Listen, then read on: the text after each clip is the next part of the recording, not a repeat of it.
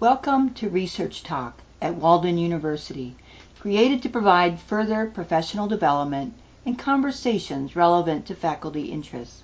This podcast is brought to you by the Center for Research Quality. Welcome to episode two of Research Talk. I'm Dr. Lee Stadtlander. Our topic today is the use of qualitative data management software. My guest is Dr. Mary D. Spillett. Dr. Spillett is an Associate Director and Qualitative Methodologist through the Center of Research Quality at Walden University. Welcome, Mary D. So glad you could be with us. Hi, Lee. Thanks for having me. So, what are we talking about with qualitative data management programs? What does that mean? Well, qualitative data management programs assist researchers with managing and organizing and visualizing their qualitative data.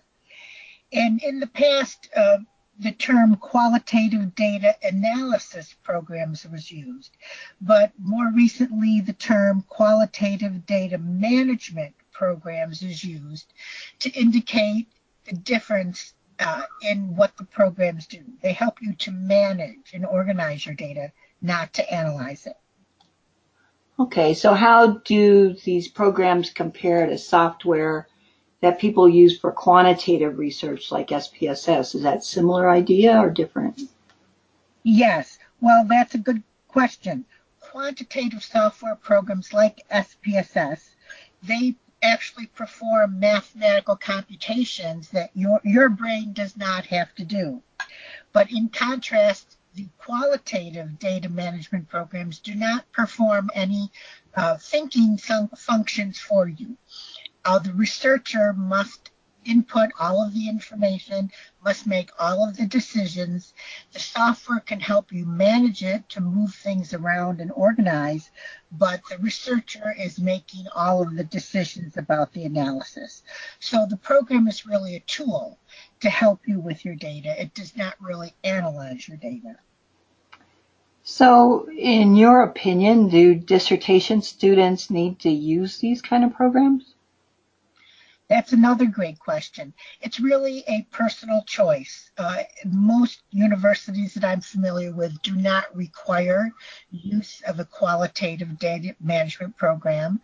Uh, for example, Walden University does not, does not require the use of the program.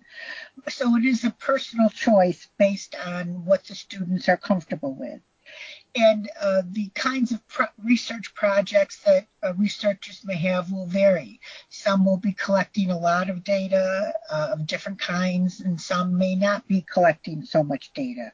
So it's really a, something that's based more on personal preference. Okay, so what criteria can a researcher use in making the decision about whether or not to use these programs?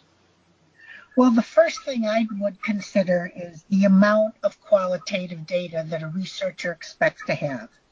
Uh, the more data you have, the more useful a program will be to help you to organize it.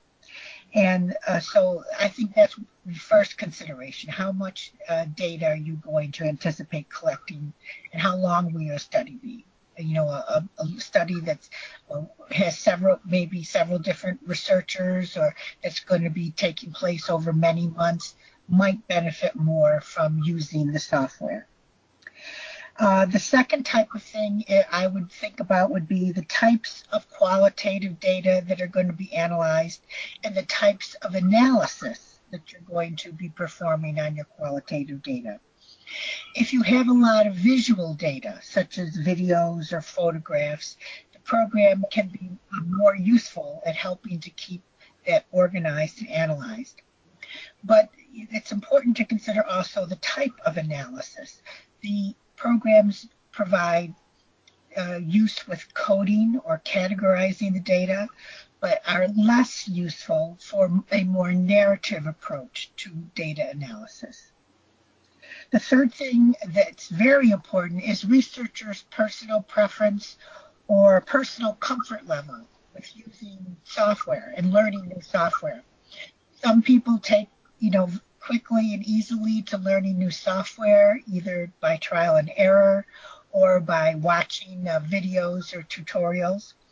Other people uh, find learning new software to be a barrier or an obstacle, and they may feel extra stress or may be uh, frustrated at the extra time required to learn the software. So that's very important that people think about uh, their own personal preference with learning a new software program. And of course, the last thing would be price. Uh, there are some programs that are available free and some that uh, have a purchase price or some that have a subscription price where you will use it for a certain number of months. Most of the programs nowadays are not very expensive. Uh, if you're looking into the price on the websites for these programs, you should look for the student or the academic price, which are usually uh, less expensive than a business price. So those are the four criteria the amount of data that you will have, the types of data, and the types of analysis, the researcher's personal preference or comfort level with learning software, and price. Okay, so what are the most commonly used management programs that we should think about? Okay, well, I, have got a list of seven here that are common. There are more available, but uh, I'll list uh, seven possibilities in alphabetical order. So one is atlas.ti. A second is Dedoose. Third is ethnograph. Fourth is MaxQDA. Fifth is NVivo. Sixth is QDA Miner. And seven is Quirkos. Now, uh, all of these programs offer a free trial, and uh, these are very easy to locate with a simple uh, internet search. And all of these websites offer free trials of their programs so researchers can try them out, see which programs they find meet their needs and, and might be uh, comfortable for them to use. And so it's useful to do that before you make a decision whether or not to purchase the program or to use it for your research. Also on the uh, software websites, there are many resources for learning the software. Almost all of them have tutorials and manuals that uh, are available. Many of these programs also, you can find YouTube videos about how to use the program. And there are books written on many of these programs you can find with your favorite bookseller. So there are a lot of resources for learning the programs, and I, I, do recommend that you do need to spend some time learning the programs and understanding what the programs can and cannot do for you in your data analysis. Okay. So let's say I don't really want to use software. What are my other options? Okay, great. Well, that's a great question because uh, many people do not use qualitative data management software. And so people generally would use programs they're already familiar with, such as word processing programs, such as Word, or spreadsheet database programs, such as Excel. So most people are already familiar with how to use those tools. There isn't a learning curve uh, with uh, you know, learning how to use those tools. But there will be a time that you need to spend with exactly how you're going to do it. In using those tools, Word or Excel. So there may be copying and pasting or cutting and pasting. There may be color coding and highlighting. Uh, that would be uh, techniques that you might use to analyze the data. And so it's useful to have some experience uh, before you've got your data collected with exactly how you're going to use those tools to benefit you. Good to know.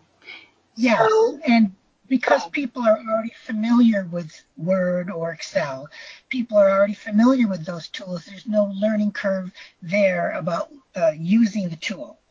So uh, that's one of the benefits. So if you're a committee member for a student, what, how would you recommend like guiding them to decide what they should be doing? Any ideas? Well, I, going recommending software is not my personal first recommendation. I my first thought would be to ask the student if they're comfortable using Word or Excel to analyze their data. Perhaps they've had experience in a course uh, using those tools, so they will have some sense of uh, you know whether or not that's comfortable for them.